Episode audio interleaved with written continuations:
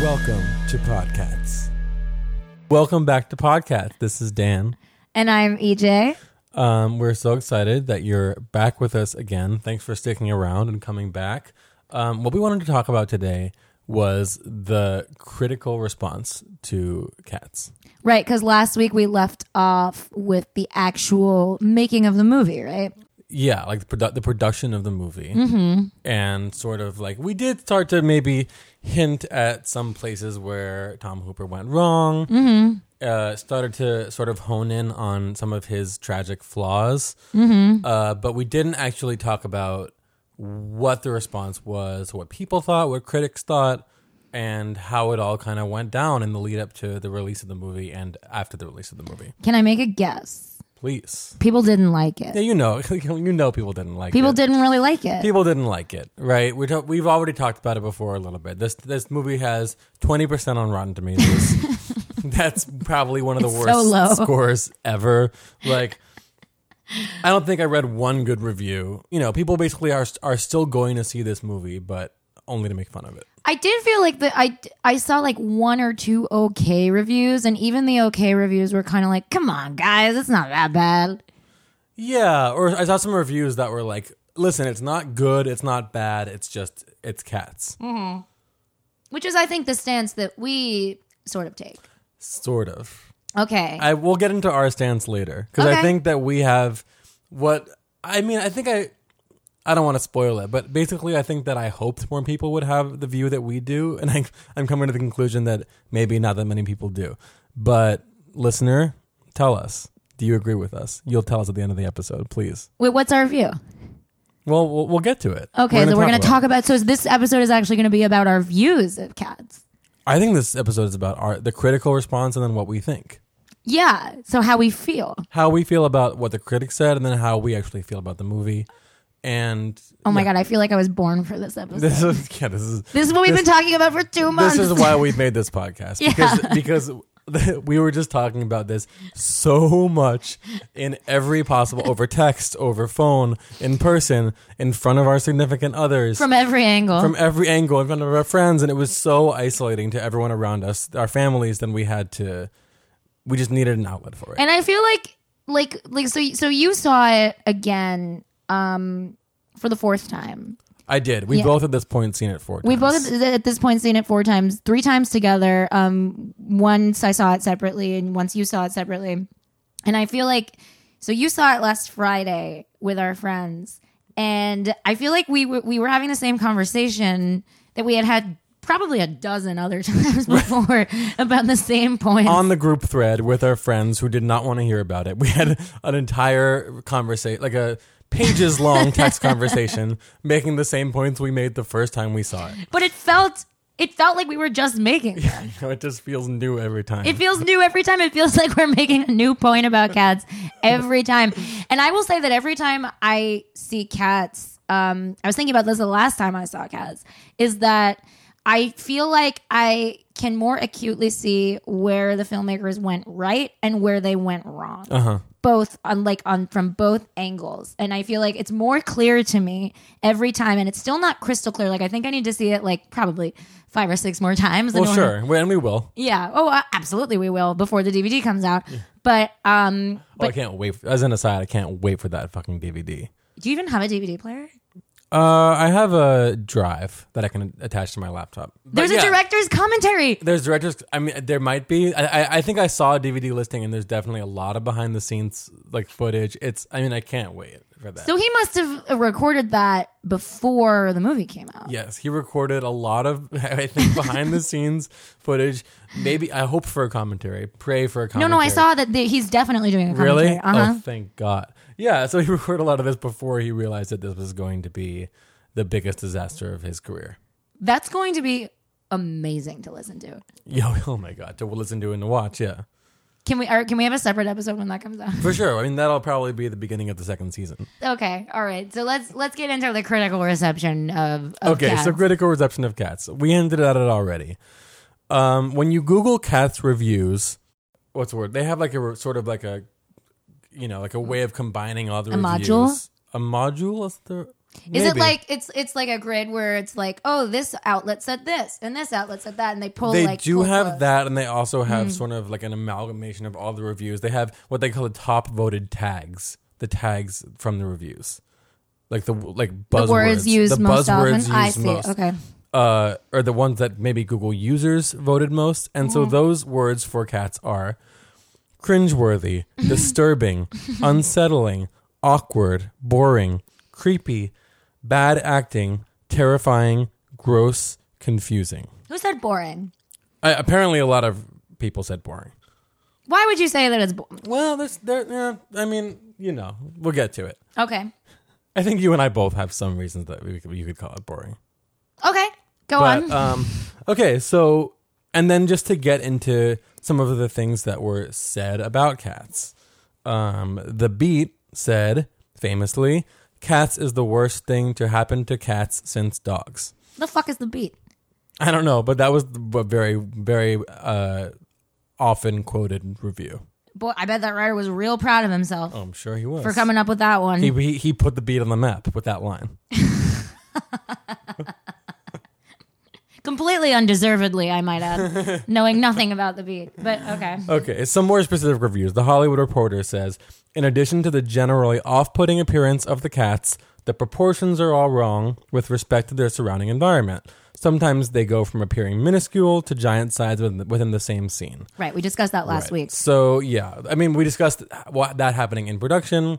The reviews, as we can see, are picking up on it. The scale is totally go- off. And that's literally because, as we discussed last week, the scale was inconsistent and changed constantly. Right. We know that the scale actually was inconsistent. People picked up on it. In addition to the off-putting appear CGI uh, cats, um, they c- continue when Hamilton choreographer Andy Blankenbuehler assembles much of the large ensemble and the dance number that officially kicks off the Jellicle Ball. They just look like hairy, naked humans wearing cat ears. okay. it's not wrong. Ouch. It's not wrong. This is from Collider. If you saw the first trailer for Cats, you've probably been bracing yourself for a cinematic disaster of epic proportions. That preparation will serve you well if you choose to see the finished film. A boondoggle of terrible source material mixed with directions so poor the Academy should repossess Tom Hooper's D- Best Director's Oscar. Mm-hmm. Uh, and then they continue watching Cats makes you feel like you're going slowly insane. Okay. So there, not wrong, but there- Not a bad thing, though, to me. no, admit, yeah, I like that. It's an asset, in my opinion. Okay, but so they're attacking this even further. They're attacking the source material. Right. Which I take umbrage with. Yes, Which I know you take umbrage with, I too. do take umbrage with. They directly attack how Tom Hooper say he should lose his best, best director Oscar, which he won for The King's Speech. Mm-hmm. Um, and they mentioned the trailer. And what we should mention is that this movie, ever since the trailer came out, people were really set to not like it. Right. So I, I actually can't remember if we discussed that last week, but I remember the trailer came out in like July or something of 2019, right? That sounds right. I think it was the summer. Yeah. And I remember at work, it was the only thing that anyone could talk about. Uh-huh. And it was it was kind of like how we when we walked out of the movie like for seeing it the first time like it felt like people just needed to process what they had seen. right like we saw the opening night and then every, it was a very uh sparsely attended showing but everyone sort of like huddled together afterwards around the bathrooms like people who had never met each other before we're in new york city so it's not like people are generally friendly and talkative but we all were sort of like thank you for experiencing that with us like uh you know everyone just like needed uh to sort of process it a little bit together Yeah, that that was the mood around the office um, after the trailer came out, and yeah, and and everybody they commented on the CGI, they commented on the scale, they commented on um, Tom Hooper's commentary about um, digital for technology. That was like a big meme. right Um, so they knew from the beginning that it would be something we hadn't seen before, Right. And they saw and they saw the digital fur technology in action. and they didn't like An it. early version of it. Right. Which then set of, of course set off Tom Hooper on his journey of continuing to tweak the CGI like little by little and uh, thinking that that was the real problem with the movie. which we established it was not. Well, yes, we established it was not and we'll talk more about that later. Uh, a couple more. Three more quick ones. Okay. The LA Times With its grotesque design choices and busy metronomic editing, Cats is as uneasy on the eyes as a Hollywood spectacle can be, tumbling into an uncanny valley between mangy realism and dystopian artifice. So that one I liked just because, um, okay, so it mentions the editing. What's metronomic editing? Like I think they're thinking like it's a met, like a metronome where it's like beating and then like every second or even less than a second, it's the camera is switching. There's no long shots. I feel like every Guy Ritchie movie falls in that category, though. But are they dance movies? No, but the, the, but you know, if you're thinking of like you know very fast paced cutting and editing, like I wouldn't think of Cats as like the main offender. Right. I think a lot of the criticism was, and I'll agree with it, was that um, for a dance musical, like there should have been more long shots where you can simply enjoy the dancing. Right. That's true. Like, c- like the the short edit, metronomic editing combined with the uh, disconcerting CGI, I think was maybe a problem for a lot of people. Okay, then the finan- the Financial Times says it's quite worryingly erotic. Um, Worryingly, worryingly erotic. And this was another criticism that I heard a lot, right? And so let's talk about this one first. So Okay. one of the so the main points the critics had, right? We've talked about them a little bit already. This one that it's too horny, Mm. worryingly erotic. Mm-hmm. I call bullshit because guess what? It's not as horny as the musical is. you think it's less horny than the musical? I think it's potentially less horny than the musical. I think it's as horny as the musical, but in different ways. And okay, I mean, in the musical, Rum Tub Tugger knocks someone out with his dick. Yes, right. But and that doesn't hap. But that kind of happens in the movie because when it- Victoria just puts her foot into his face. no, when the cats are writhing underneath the cream in the milk bar, Okay. they're writhing Okay. underneath his jizz. Like it's basically the same. When he says no more milk, I, that's my least. Actually, that that's both my least and my most favorite part. I I think about it a lot. No more milk. Milk. I don't think I really, really got it until this last fourth time I've seen it. I was like, that that I actually got. He says no more milk, and then milk.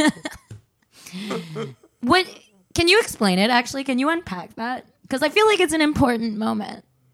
uh, Rum Tum Tugger, of course, the sexy cat in the movie, uh, is leading all the cat women around, dancing for them. They're all sort of like smitten with him, and they are following him and flirting with him. And first, he like kind of does this whole little dance with Victoria, where she flirts with him, and he like pretends to be really interested in her, and then he, then she it culminates with her her, her pushing her leg and her foot into his face sexually. No more milk, milk. That's what I want to know. I want to know the explanation behind that moment because I it's it's a it's He- the well, okay. craziest part. to He me. Mm-hmm. leads them into a milk bar, which is like the cat's version of an alcohol bar. Mm-hmm. But it says milk bar. There's like there's cats lapping at milk, and there's milk dripping from taps, and they're licking it. And then Rum Tum Tugger, as on his way out, Mm-hmm. says no more milk. and then as he's dancing out, says milk. He Right? goes back in. Is that not what happens? That's exactly. What happens. it's so. we- It's the weirdest part of the movie. It's uh, I don't know about that. But I think it is. To me, it, it's such a weird. It's like so. So the whole point of the rum of Rum Tum Tugger's song, right, is that like, if if you want to let me in, I'm gonna go out. Like, Yeah. if you offer me a fish, I'd rather have a rat. he uh, plays hard to get. he he wants the opposite of what he's offered. So I think that's what that moment is trying to say. But oh, okay. but it's so clumsily done. it's like it's like if a fourth grader was like trying to make that point. Like this is a cat who like just wants whatever he can't have. And so the line of dialogue they would write is no more milk. Milk. Fourth Rainer. yeah, that makes sense. But I have a side note about that milk bar th- detail, actually. That was a real thing for humans. Milk bars. Mm-hmm. When? It was during the Prohibition era. Milk bars. So like it was a legal way of people going to a bar. That was the, like, during the Prohibition era, it was like, okay, so you can't have alcohol, but you can have milk. So were these milk bars serving alcohol? Secretly? No, they were serving milk. So these were like these were not speakeasy. These- These were like They were literal bars for milk. Mm. literal bars. Bars. That's disgusting. Yeah, it's really it's Truly revolting. disgusting. um. So anyway, back to the point of horny cats. yeah. So what what is the exact quote that? It's quite worryingly erotic. And why then- is it worrying? That's my question. Well, I think a lot of people found it worrying, and I remember also reading. I don't have the specific quotes, but I remember reading the Twitter reactions, and a lot of it was like, "Cats is way too horny for its own good. It's sexually frustrating. It's just like, why is it so horny? It's about cats." But the show really, like, even Tom Hooper himself. And as we discussed before, admits that it was like very sexy, and that the only reason he could see it as an eight-year-old was because they were dressed as cats. That it was so, s- it was such a sexy sh- show that an eight year old wouldn't have been able to go had they not been dressed as cats. also, are we? I- I'm sorry. Are we living in a universe where cats don't have sex? Good question. Like, is that is that the world that we live in? Because They wake definitely- me up, Yeah.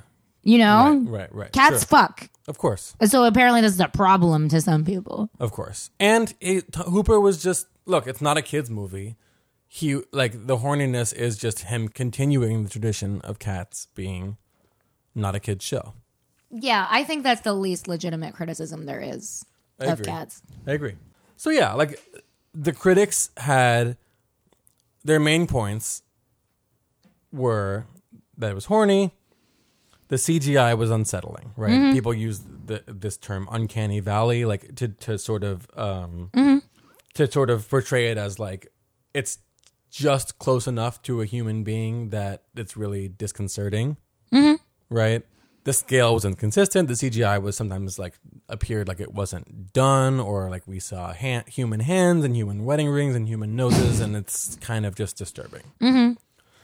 Uh, and that the editing and the camera work is dizzying. So that's what. So basically, like the criticism for it was all those elements plus what was the little bit distur- the, to me the disturbing part was basically just a criticism of the musical like what i didn't like about the reviews were when it was just attacking cats as a mus- as a as a piece of art Which I think a lot of the reviews were. they were um, and a lot of the reviews of course when cats opened on broadway were also doing that but like what's the point Like, what did they say? That it was saccharine or that there was yeah, Mm-hmm. no. there's no plot or what- whatever. You know. I mean, it's just like who needs to hear it? It's cats. It's already been in existence. Like we know what cats is. It's been around since 1980. Mm-hmm. Like, why do we even need to say that? Uh, We're just reviewing the movie. Yeah, no, I agree. So don't criticize the movie for literally just translating what it's supposed to be translating. And I think the movie is best when it stays close to the source material. It too. really is. Truly Yeah. is. So now that we've discussed a little bit um, what the critics thought, how about what do we think? So, so do, what do you want to start with? What did cats get right or what did cats get wrong? Well, I think for me, it's like, what did they get wrong? Like, what, in my opinion, did they get wrong? And then if they got all those things wrong, it would be right. I mean, sorry, if they didn't get all those things wrong, it would be right. Let's start with what did cats get wrong, in our opinion. Okay, do you want to start? I would like, sure, I would be happy to start. Because here's the deal. Like, I think I saw it with one of our friends, right? Who who said after the movie, with a few decisions made differently, this movie could have been one of the best movies of all time. I agree. So yeah, shout out to Kathy, A friend of the a pod friend of the pod, who certainly is still listening. who doesn't actually like the pod. Um, I think it was. Re- it's exactly right. I think with a few big decisions made differently, this would be an incredible movie. okay, so what what are those decisions? Okay. Um, so the biggest thing, which is you really discussed last time, was just Hooper lacking a cohesive vision. Mm-hmm. Right? Both lacking a cohesive vi- vision and completely lacking humility. Well, I think I, I think what you said earlier about you know how he was constantly tweaking the CGI up until the moments before the movie premiered shows that he really only thought that goods and bad CGI that was like the make or break for this movie, Right. and I I don't think I think that couldn't be further from the truth. I totally agree. Like I think like yes, I think the CGI is bad and it's noticeably bad, but not to the degree like I I would actually say the CGI is not the worst thing about the Cats movie. That I totally agree Oh, with you you. agree with that? I didn't know you. We've actually never talked about this. This is the one CGI angle we haven't is- exhausted. It's not the worst thing about the movie.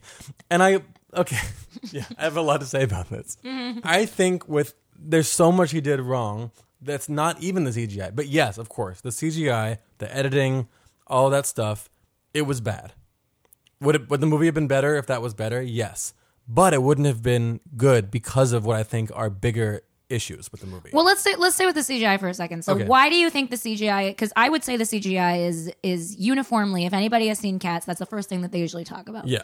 So, why do you think it wasn't as bad as people claim purported? Well, it's not that I don't think it was bad. It's that I don't think the movie was bad because the CGI was bad. so, you think it was bad? You just don't think it was as bad as other things that failed about the movie. Yeah, I think that Okay. had he made a, mo- a better movie, and I'll discuss the ways in which I think he could have made a better movie, Mm-hmm. people would have got over the CGI pretty quick. At Hmm. least a lot of people. Not everyone. Some people have this really strong reaction to it. I'm not one of those people. For me, it's like the first time I saw it, the, for maybe the first 10 minutes, I was like a little bit. Whoa. unnerving. Whoa, what's going on? Like, kind of like coming up on an acid trip or something. But then, like, by the time it was into it, th- I was not thinking so much about the CGI. Yeah, I mean, we talked about this last week. Like, um, Andrew Lloyd Webber himself said, like, I think we would need to, if we did Cats as a movie in 2016, like, if we if we did Cats as a movie, like, we'd need to do it with really good CGI. And I disagree with that interpretation. I like, I don't think the CGI was necessary. Right. Um, I think that they probably could have kept it very similar to the 1998 version, where it was just, you know, pretty, like, well, very low budge costumes. I think that w- that could have been great. Yeah, I think that with with look with a hundred million dollars, they could have like figured out a way to do ha- get some really fucking good makeup, really good prosthetics, and have the performances of the actors stay, um, like come through. and it's not like they were trying to like it was it was half human half cat like it wasn't like they were trying to sort of telegraph cat you know they weren't like oh here's jennifer hudson but can you tell she's jennifer hudson because she's actually a cat like it, that wasn't what they were going for there Right. as we discussed i like i don't think they knew what they were going for but i agree with you it, there were far more egregious errors Yeah. and what what do you think was a more But I egregious do think the CGI. Okay, I think something that people didn't really. I did see it mentioned in one or two reviews, but what the problem was with the CGI, in my opinion, besides it being just kind of unsettling, was that it made the dancing seem like cheaper. Mm-hmm. Because you never really know. Because we do know, like in the very beginning, in the opening song, Jellicle Songs for Jellicle Cats, Mm-hmm. we see the cat fly through the air like a flying trapeze. oh yeah that was quite that was quite bad yeah Right. And so from there, from that very moment, in your head, you are saying anything these cats are doing could be fake. Mm-hmm. Right. Because Hooper was so obsessed with having getting really great dancers, right? And having okay, we'll talk about the, some of that later. Like, but one of the things he was obsessed with was real actors, real dancers. These people are like really training and they're dancing live on set. And what we're capturing is the dancing. And then the first scene, one of the first lines, he shows you that s- anything you see could potentially be not real. that's a good point yeah So it's like, okay, that you you kind of fucked yourself over right there. again, he wanted to have his cake and eat it too. Right. He wanted the amazing CGI and he wanted the amazing dancing and like the the performers doing the amazing dancing and singing like in one take, like at the same time, but also amazing CGI. And he didn't understand that like you can't have those two things at Right. the same you time. can't have those two things at the same time. What do you think is worse than the CGI? Well, here's some other ways that I think he messed up. Mm-hmm. The attempts to add dialogue and add a plot. Yeah. it didn't help. Okay, none of the dialogue helps. Uh, the dialogue is super clunky. What comes to mind is how will they be chosen? By singing the song of themselves, of course. That's a line. Yeah. It- it- that, that is a line directly from the movie. Um, word No. for word, yes. Where'd you get that? I, wa- I watched the movie and wrote it down By singing. and double checked it. I've Read seen- it again. Okay, so Victoria the White Cat. How will they What- be chosen? Right, Yeah, right, well, when right. she's asking about like basically this is just this is heavy heavy exposition Mm-hmm. right through dialogue um and she asks like how will they be chosen to go to the heaviside lair asks monkish trap Mm-hmm. how will they be chosen monkish trap responds by singing the song of themselves of course The song of themselves. of course Are you sure you didn't mishear that? absolutely i'll show it to you right now if you want oh i mean i didn't because i don't have a bootleg of the movie but- this dialogue doesn't help like it, it's it's very very much like show don't tell right like you, you're literally telling the audience what's about to, like it's ridiculous enough that the plot of cats is cats singing songs about themselves so that they can die but now you're gonna tell the audience in character like victoria is this strange like audience proxy and then they tell you like even further outside of the poems what's going to happen it's like through like this very clunky exposition it doesn't work I agree and disagree. okay I agree that the dialogue is some of the worst dialogue I've ever seen in any movie. yeah yeah I agree with that. The cat puns in particular. i was going to get to those yeah the cat puns are awful Cat got your tongue. back out your tongue look what the cat dragged in Ugh, yeah. like what is this fucking movie are you like it's just insulting it is insulting. I think that the screenwriter, you know, we talk a lot about heroes and villains of the podcast. I Yeah. think uh, the screenwriter Lee Hall is actually a villain that we haven't talked about i agree he's a villain at length. and I think that I look, I don't, I don't really know much about him, but in my head, he's a villain, and he didn't give a fuck about cats. He didn't give All a he cared fuck. about was Rocket Man, which he also wrote, which I didn't see, but I heard was really good, and it came out in the same year as Cats. He farted this out for a paycheck. Yeah, I mean that that much is clear from Yeah, watching yeah, the movie. yeah. He's But a- where I disagree with you is that so we talked in a previous episode about how um, Andrew Lloyd Webber and the creative team were sort of limited by the fact that T.S. Eliot's estate prevented them from sort of adding on to the story Uh-huh. in a significant way. So here they weren't really limited by that, so they could sort of craft a story. And I thought they did the best they could. well, okay, so they were And Angela we're Weber not- was they didn't do much actually. Angela Weber was limited by having to use T.S. Eliot's poems and not add Exclu- any almost dialogue. exclusively, yes. but he still made up the story Yes. And pretty much. yes. And they and and I would say that the movie is actually fairly faithful to the story that Andrew Lloyd Webber crafted. Yeah. Um, with the exception of a couple added elements, that being McCavity and Right. the barge. Which doesn't really bother me that much. It doesn't bother me that much either. I'm fine Cavity with in the it. Box is the one part, that one added part that I'm fine with. I'm fine with it too. I think it's fun. It's fine. But the okay, the puns are terrible. The puns are I would terrible. argue that all those all that exposition is like really just slows it down even more.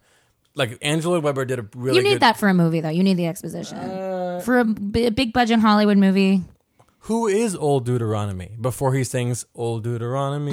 like come on, you don't need that. Like th- that's No, no, no. That's right. It could have been It's- handled. and better. also like he says it in the song and it's what's cool about the movie which also kathy shout out pointed out is that you can hear the lyrics really clearly and you can see that you can re- like lip read sort of so like a lot of the words that you miss in the musical you can really catch Mm-hmm. and part of that is just like a very clear monkish drap singing like um, Jellicle cats meet once a year at the Jellicle ball where we all rejoice.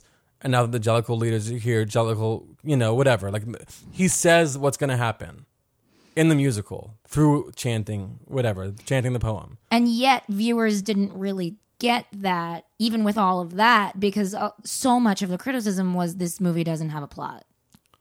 Right. Right. But I don't know if the exposition really helped the plot. Okay, that's fair.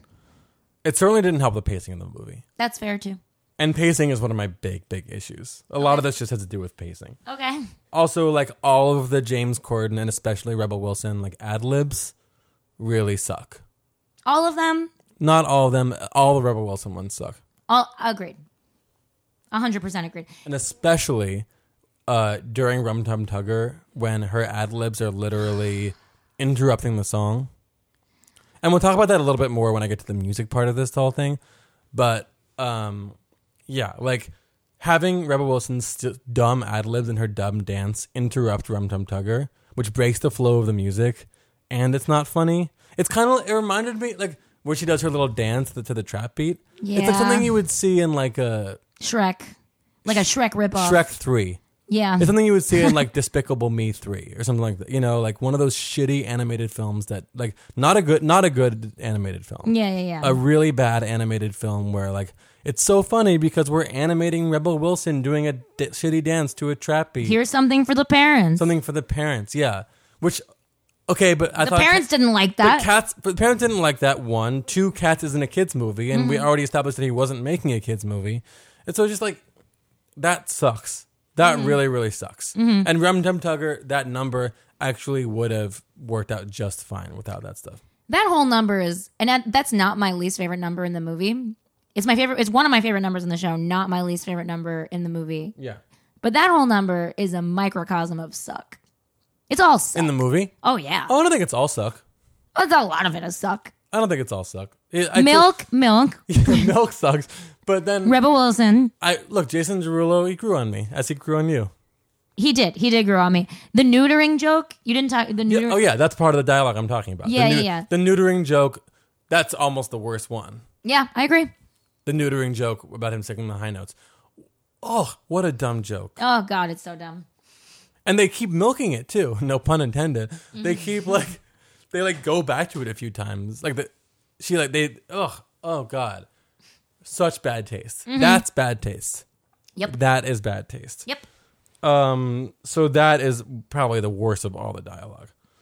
Um, and that brings me into my next um, complaint, which is just about the music. Now, I don't think the mu- I don't think he got it totally wrong with the music. There are some good things about it, right? Like, but I think that he could have got. I don't know who was the music consultant or who was the supervisor, but again, like Hooper got really caught up in his ego here.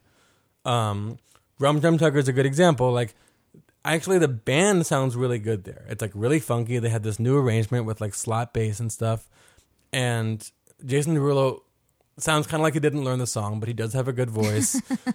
and like, whatever. It's like funky, and then it keeps getting interrupted by the dialog Mm-hmm. which is totally takes you out of it. And like, okay, but like some of it's okay. Like Jellicle Sauce for Jellicle Cats, it is pretty happening despite the disco beat.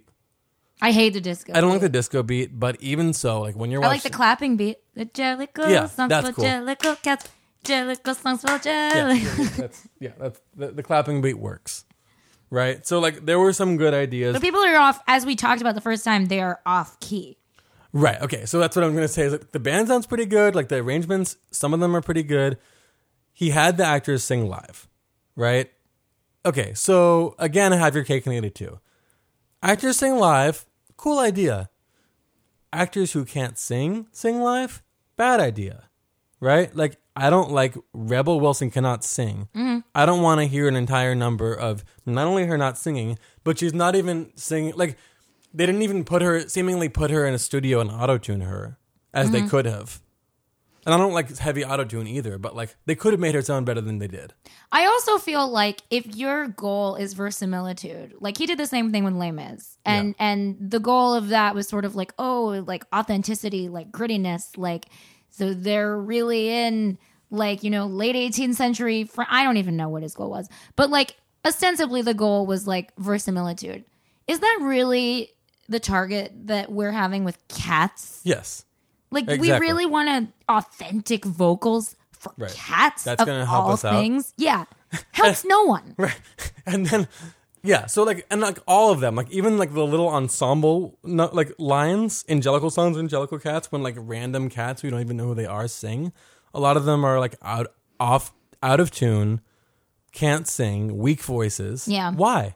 It doesn't make me feel more like I'm in an alleyway with human cats singing to me No, it doesn't. because that is not a thing that happens in the world. So why make it sound like shit? Um, it makes me really angry, and that also um, brings us into one of my biggest biggest issues of the movie. Personal. But This is personal. I don't know how many people are really with me on this one, but they use the British version of Bongo Jerry and Rebel Caesar. I feel like we allude to this every episode. Good. I know. I yeah. Because it's insulting. They rewrote the song for Broadway. Why? Because it was a shitty song. It's not even really a song, it's not a melody. It's just like a weird like chant with a strange like j- pseudo jazzy beat. Um, and they rewrote it for Broadway because it was a bad song, and because in that part of the movie, they in the that part of the show, they needed a showstopper. I feel like if you were Miss America, this would be like your platform. What about if I was a politician, yeah. like running for office? Yeah. I'm never gonna hear the British version of Mungo Jerry and Rumple Teaser again. That was in like a Bernie Sanders voice. That was very Oh, thank you. Oh, that's my natural angry voice is sounding like a Jew from Brooklyn. also let it not be said that we don't take a political stance on the podcast. Oh, we saying we do take a political stance? Yeah.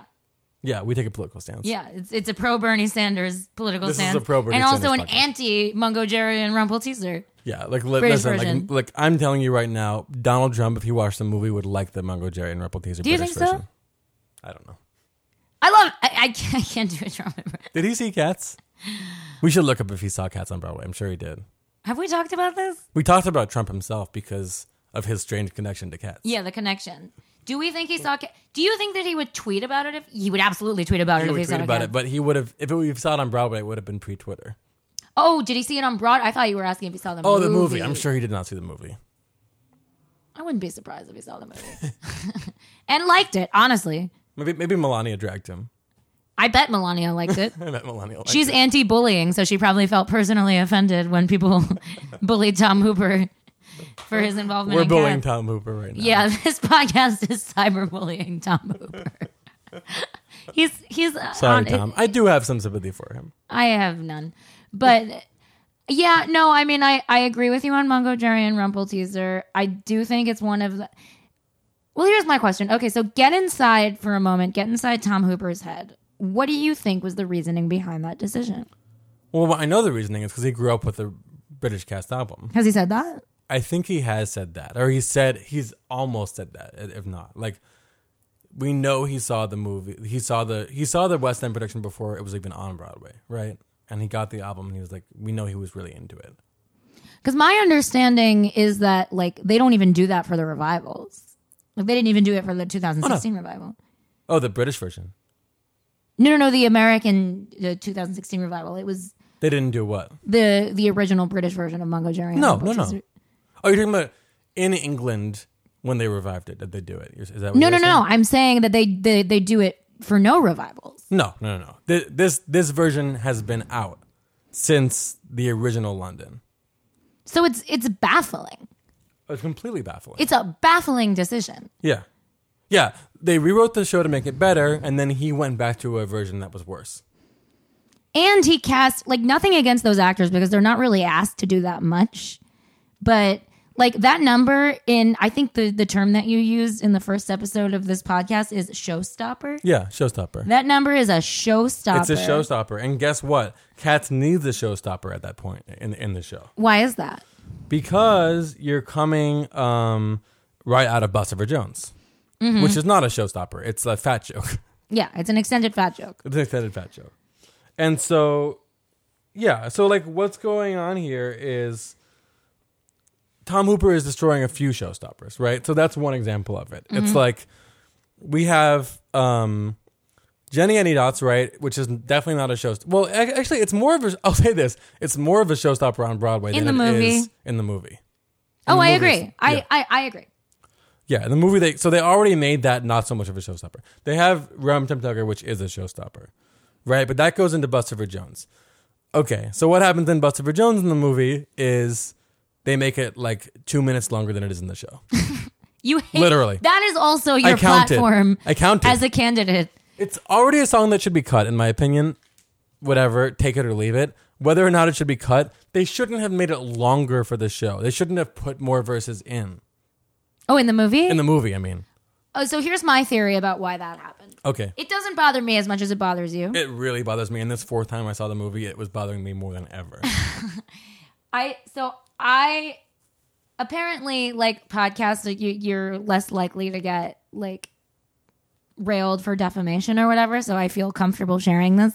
But there was a viral tweet that runner went around a couple of months ago Um, and the effect of the tweet was that James Corden made his wife and his child sit in coach while he sat in first class Okay. on like a really long flight once because he didn't want to be bothered by them. Okay. And so, what does that say about James Corden? Well, obviously, somebody who puts their personal comfort and prioritizes it over anybody else's, including yours, Dan. Yeah. So, I think that was the reason. You think he wrote it in his contract? I don't know if he wrote it in his contract. I think he was just like, listen, like, happy to do the movie. This song is too short. Like, we need to make it longer. Right. So, was it, is it, did he write extra verses or is it, no, it's in the show. There's definitely there's definitely verses in that movie that are not on Broadway. They might be on West End, I'm not sure. Really? Yeah. Absolutely. I'll swear by it. I don't think you're right. Okay, we can fact check it later. we can cut it out, but I'm pretty sure I'm right. Because I think in the 1998 version, it, that that number is interminable. No, I as looked it well. up. It's shorter. Really? It's def- it's absolutely shorter than 90. I I timed it. Then he clearly demanded that because he's a he's a Did you big think name. James Corden demanded? I- I think I think so. it's either that or Tom Hooper just was in love. Like maybe it's just what's on the cast version, and maybe Tom Hooper thought that it was really funny, which it's not. no, it's not. He's It's wrong. disgusting. so yeah, so after that giant fat joke of Christopher Jones, it's crass. which is not nearly as disgusting in the show as it is in the movie. Um, you need a showstopper, right? Like that is like a little, bu- like it's it's it's not a sad number, but it's definitely not an exciting number. So we need that big Mungo Jerry Rumble teaser with a cartwheel. We don't get it, and then after we don't get it, we get Old Deuteronomy, which is a beautiful song, but that but it's a ballad, right? So it's like we've already set ourselves up for failure. Oh, and somewhere in there is Griswold the Glamour Cat. Do you know where? Uh, that's before Buster for Jones. before Buster for Jones. Mm-hmm. Okay, so actually, so it's actually Gizabella the Gam- Glamour Cat into Buster for Jones, Mm-hmm. into this boring Mun- Mungo Jerry and Ripple teaser, into Old Deuteronomy. So Mm-hmm. but this is the that's not- first act problem. That's that's the source material. That's not the movie. No, it's not the source material because in the source material, Mungo Jerry and Ripple teaser is a showstopper. But the sequence Yeah, the sequence, but the sequence that's why they rewrote it to make a showstopper. and the first act is also like we. I think we have discussed this and we agree that is weaker than the second act. Uh, yes and no. Okay. I think that the the um, issue with pacing is actually more evident in the second act than it is in the first act. Okay. But I'm sure you'll get to that. I am getting to that. So yeah, so basically, like, of course we know in the show. Basically, yeah, I do think the first act of the show starts out really, really fucking strong, and then loses a little bit of momentum, not too much, and then ends great. The first the the first act of the show is Jellicle Ball, incredible, into the first time you hear memory, a short version of memory, and that's end of Act One, which is like very powerful in the movie, Jellicle Ball into memory, into beautiful ghosts. This new song, which I know you like, but whether you like it or not, it doesn't belong there because you have memory into beautiful ghosts, into moments of happiness. Into Gus, Ghost of Theater Cat. That's three ballads You're right. in a row. Right. That's a, that's crazy. I'm sorry. That's insanity. it's insanity. That's ins- that's my least. That is the biggest fuck up in the movie to me. Right, because in the show, at least you have intermission and then moments of happiness in the show. I should mention this: like the cats are like crawling through the audience, so even though it's like a weird song, it's kind of exciting because it's just like a little lead up into Act 2 Mm-hmm. And at the end of moments of happiness in the show, they the whole cast sings a little bit of memory mm-hmm. as an ensemble number. Oh, I which is- didn't know that. yeah, as an ensemble number. So it's kind of like, oh, we're hearing this melody again. It might be important later. And like, it's very beautiful to hear the whole cast do it. Into Gusty Theater Cat. So yeah, in the show already, like act act two is kind of a slow start, but it's can it's sort of beautiful at the same time. In the movie, there's no intermission. So you've got beautiful ghosts shouldn't exist. Taylor Swift could have got an Oscar if they just left it for the end credits. She still could have been nominated right? Shouldn't be in the show. Shouldn't be in the movie. Moments of happiness and the into Gusta Theater Cat. Okay. And then it again, it's not as much of an issue mm, w- later on, but with Mr. Mistopheles, like again a showstopper number because of the dance solo, and now there's no dance solo. Yeah. It's an issue. And that brings me into another big issue, which is the choreography. Oh. So let's talk about that. Yeah. Uh, the choreography, of course, we've talked about it. Iconic, the original, Gillian Lynn. Mm-hmm. A hero of and- the podcast. Eh, Mm-hmm. A hero of the podcast. Uh, may she rest in peace. Uh, it's completely destroyed. There's not a lick of it, and Is that true? as far as I know, Is Andy Blankenbuehler, the choreographer of Cats, a villain of the podcast? to me, Andy Blankenbuehler is a villain.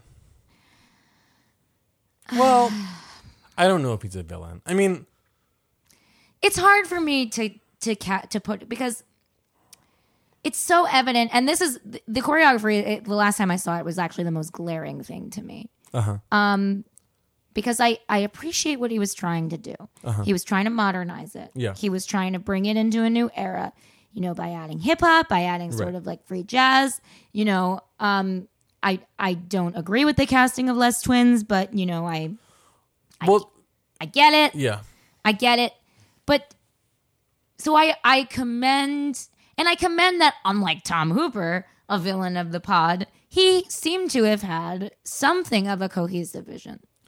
I agree with that. And actually, like, I think what he did, look like, I don't think what he did with Jellicle Ball was like in any way improving what Gillian Lynn did. No, not at all. but it is cool. A lot of it's cool. Like a lot of the choreography he does is cool. The and Not the boner tail twitching.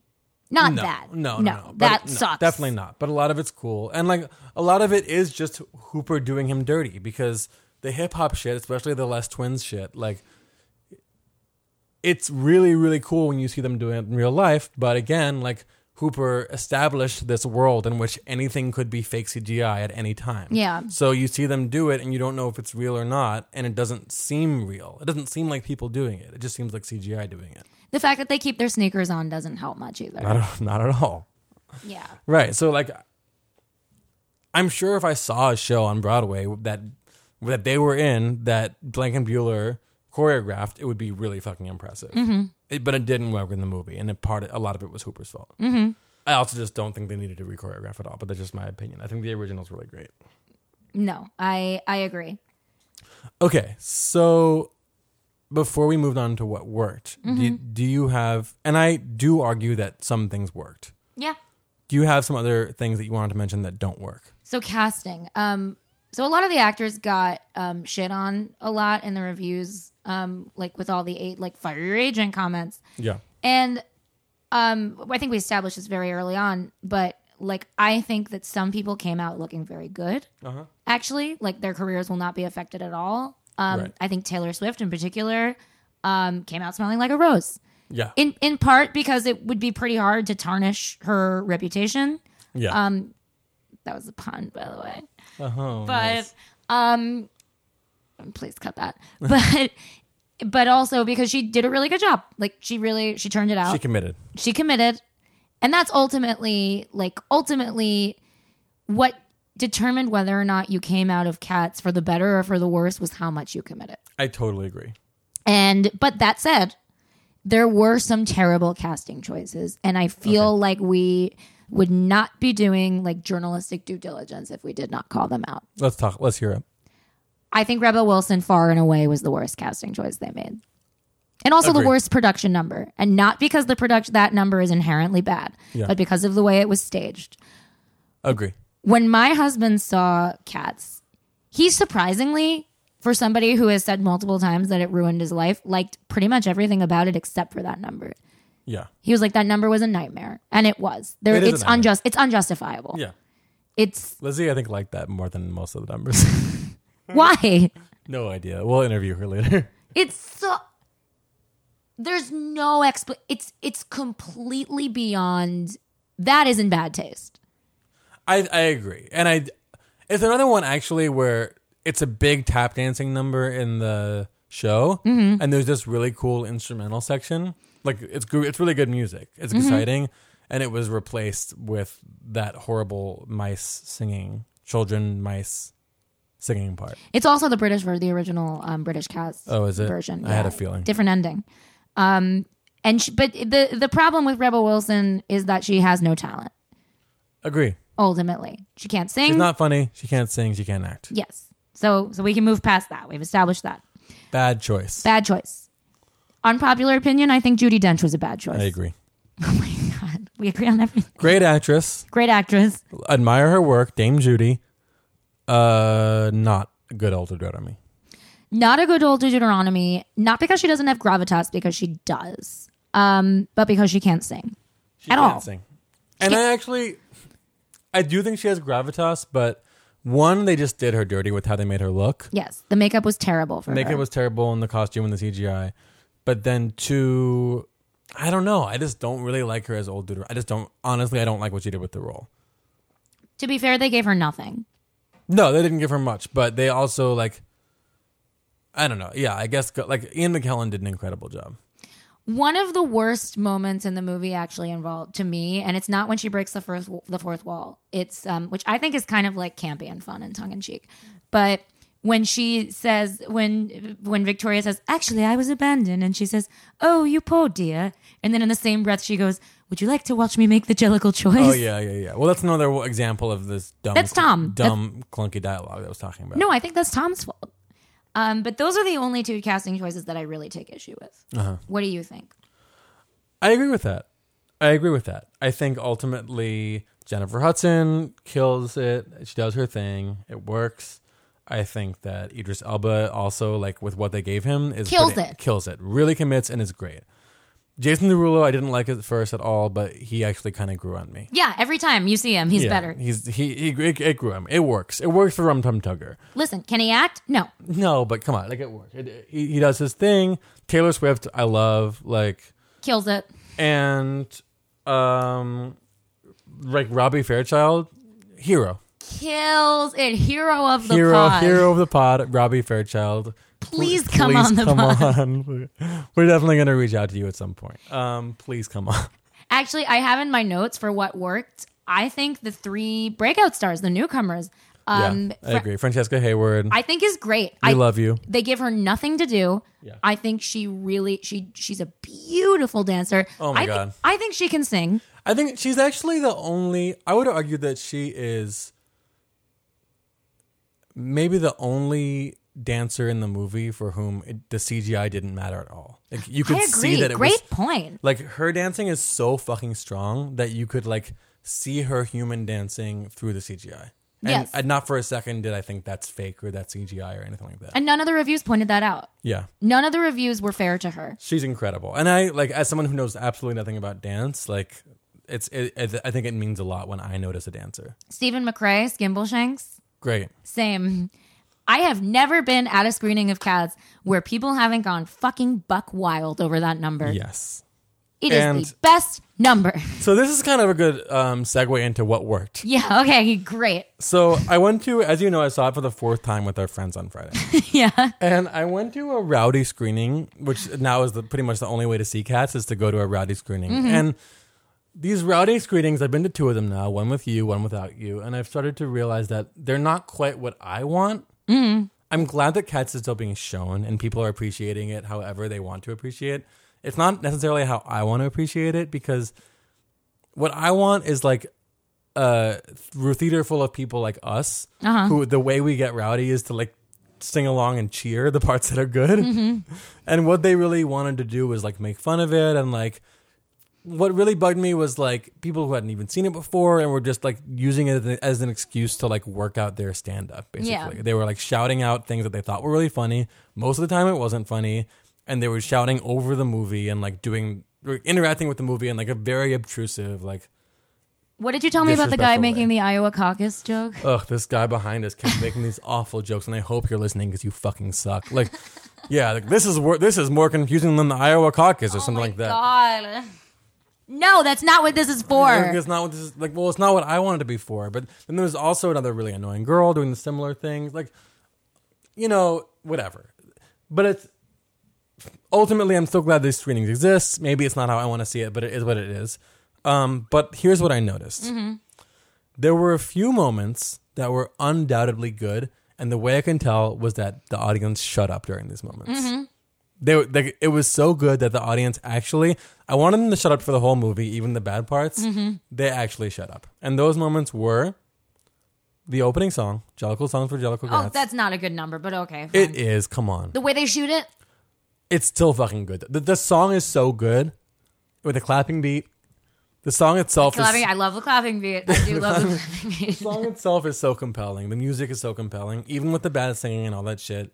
Like that, people shut up. Like, I agree with you. It wasn't shot. It could have been better, but it's still pretty cool. And Robbie Fairchild has some time to shine. Yes, Yeah. they even like look, look, they try to ruin it with Mitchell Mistopheles, and they still it's still good. Oh yeah. Re- I texted you once. I I think it was apropos of nothing. Like, what do you think about the fact that they add and magical cats to Jellicle? you knew what I would say. yeah, and you said, "What do you think I think of it?"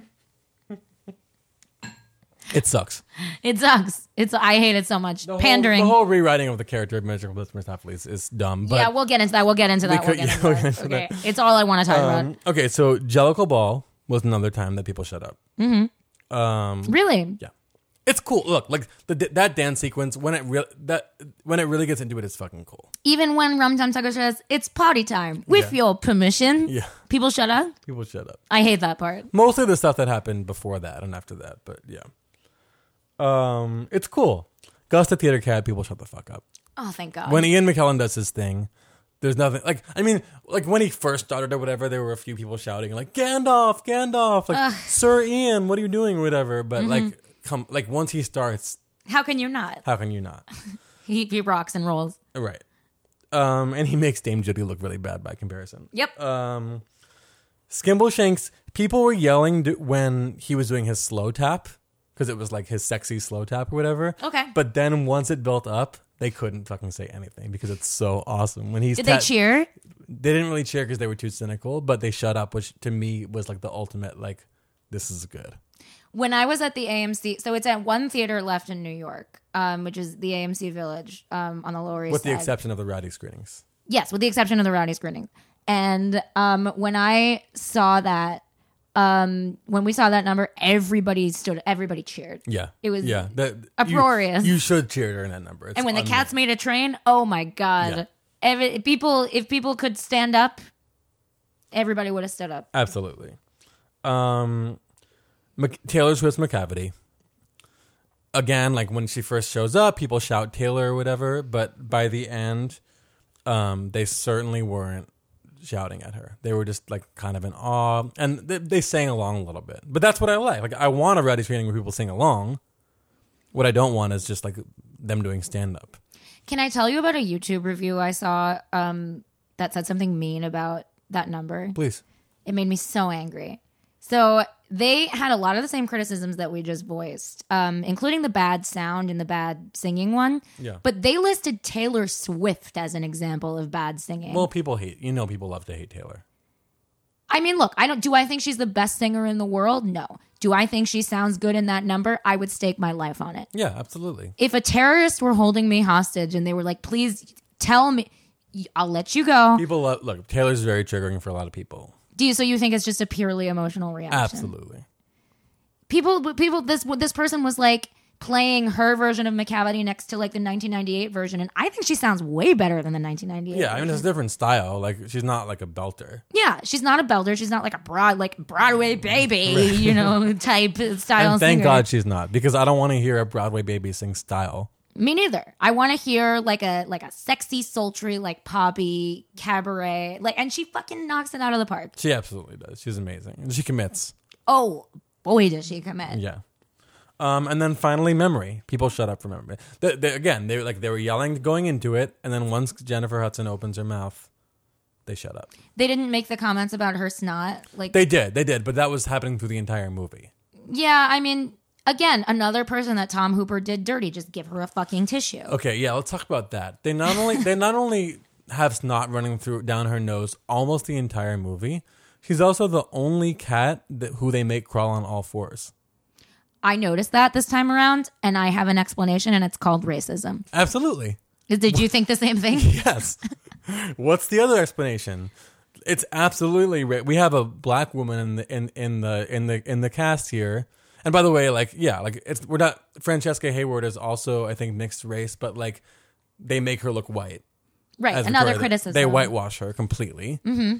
Idris Elba's the bad guy. He's black, right? And Mm-hmm. then Jennifer Hudson is a good guy, but they make her crawl on all fours.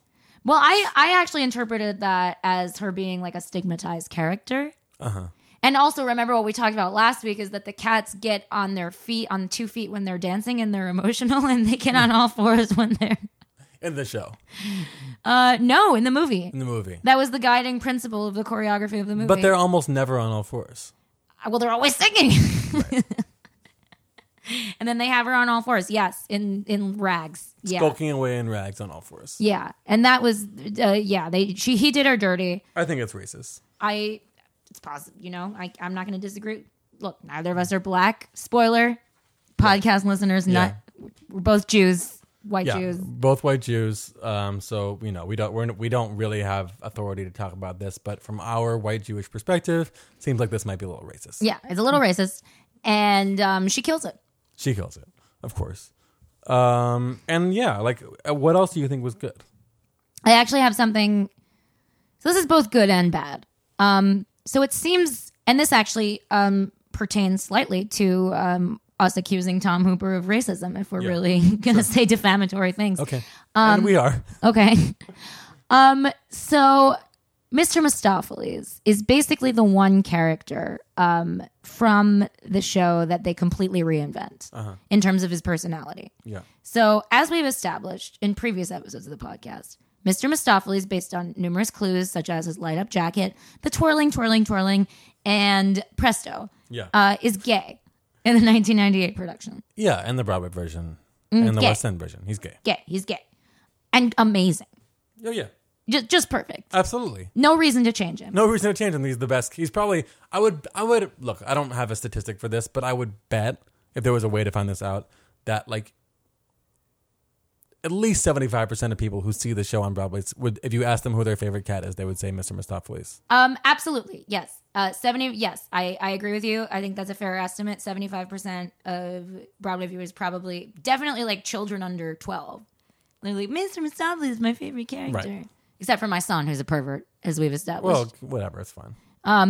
but um, but th- for some reason, they thought it necessary to take his this amazing, openly LGBTQ character and turn him into a bumbling straight man. Yep.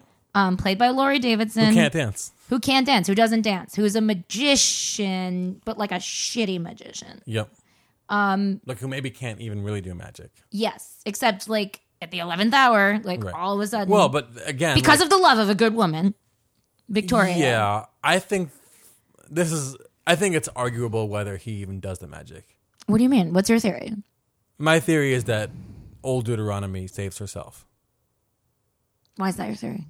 What what what evidence do you have? To Well, the way it's cut is like the way it's cut is like she's about to walk the plank, right? Let's assume that the movie is shot where like when they're cutting between locations, they're doing it in real time. So she's like on the plank before the entire song of Mr. Mistopheles has even been sung. So I'm pretty sure she saves herself. so within the intervening five minutes, she apparates herself. Well, uh, yeah, gets her fights fights McCavity or whatever. Somehow gets herself. Let's assume it's apparating from uh, the barge on the Thames to behind Mister Mistopheles in time for his song. And you think she does it herself?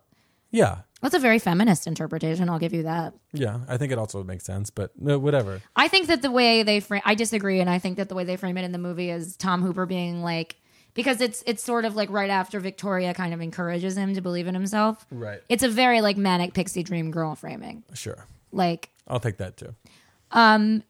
so at first when I saw sort of like the straight, what's what's the equivalent of of whitewashing, pink wa- straight washing? Straight washing. Yeah, I don't know. It, but I don't know the word for that. Me neither. I need, uh, you know, I'm an ally. Like I, I and just to be clear, I'm an ally. Just because I don't know this word off the top of my head, don't question my credentials, our gay listeners. But um, the first time I saw that, I was like, "This is appalling." It was, it was by far my least favorite part of the movie, actually, Yeah. that they felt the need to change his character. But the last time I saw it, look, I'm still not defending the choice. I think you did a great job. Or, oh, um, you think um, Laurie Davidson, Laurie Davidson did, did a it? great job. Yeah, I don't think he did a bad job with what was given him. I don't think he did a bad job. I think it was. Do I think it was a good choice? No. Do I appreciate they made a choice? Listen, a little bit convenient. They did it with the openly LGBTQ character, but Yeah, so actually, I don't think it's a good choice. But I think he did a good job. yeah, I agree. And at least they cast an openly, famously openly gay man as Gus the Theater Cat. That's true. The only openly gay A list actor for a while. for a while. But, but, but, but they sort of imply that Gus the Theater Cat and Old Deuteronomy have a thing. Do they? They do indeed. I thought it was just that he was like really respected her. The evidence, point by point. Okay. They exchange looks when Yeah. she first comes in. Significant looks. That is the introduction of Gus the Theater Cat. I thought that was just him being like, please pick me, please pick me. Oh, I thought it was like Gus, Old Deuteronomy, like, oh, we had a thing. Oh, Like they're nodding interest- I across thought, I don't think that can be, I don't think that's for sure. May I proceed to my second point? Okay, sure.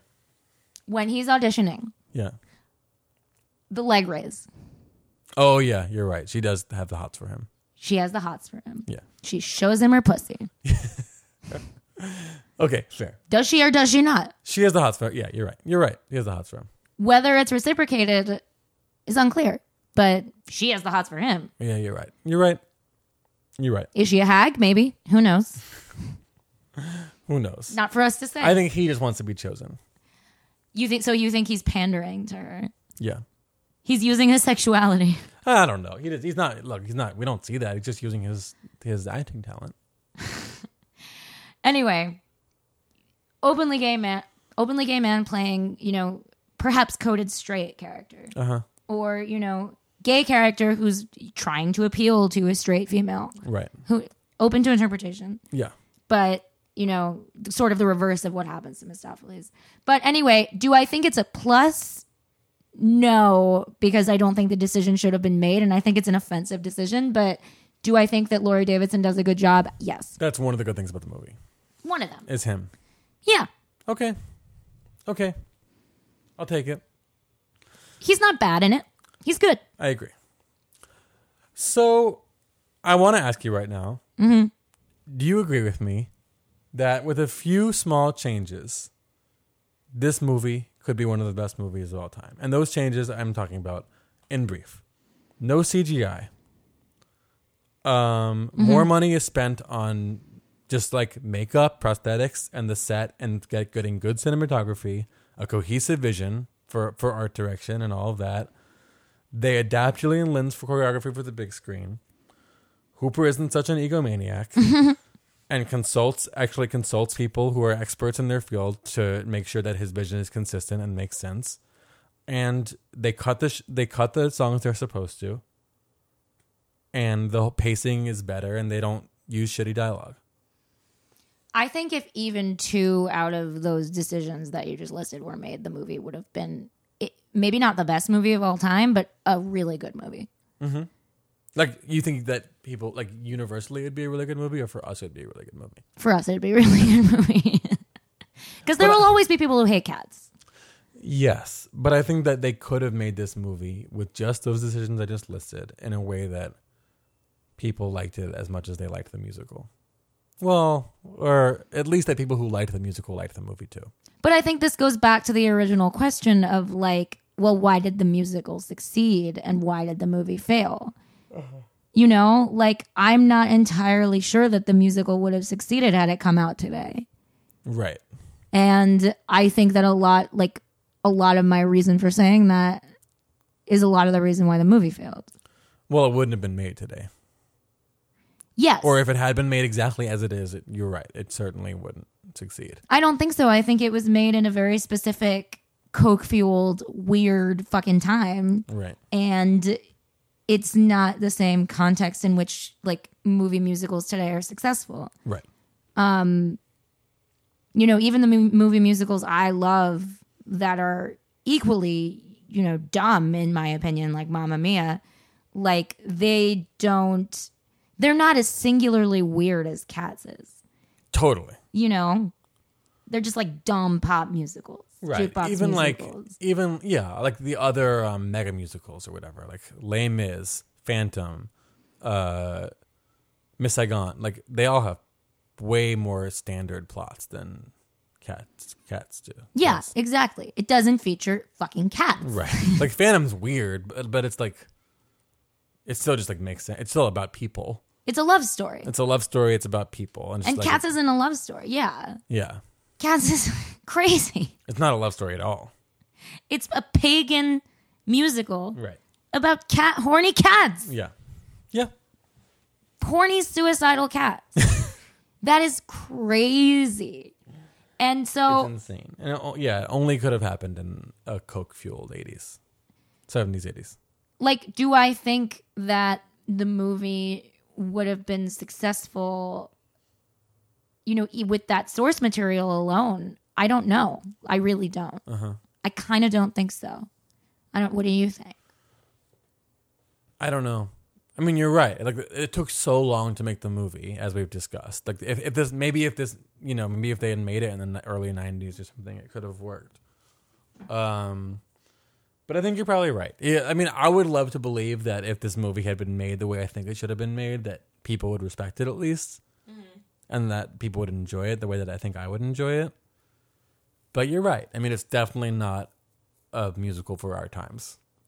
In a way, in a way, it is. It's like we need that. as- Like, think about this, right? The Masked Singer is one of the most popular tele- shows on television right now that yeah that's true we as a society as a culture are like sort of demanding these completely absurdist like escapist uh art art television or movies art forms uh because we're going through a pretty crazy time in the world and as a country so maybe there's a world in which cats could have been that and is it about to be and is it about to be we'll find out next week when we talk about the new life of cats we'll see you next time on podcasts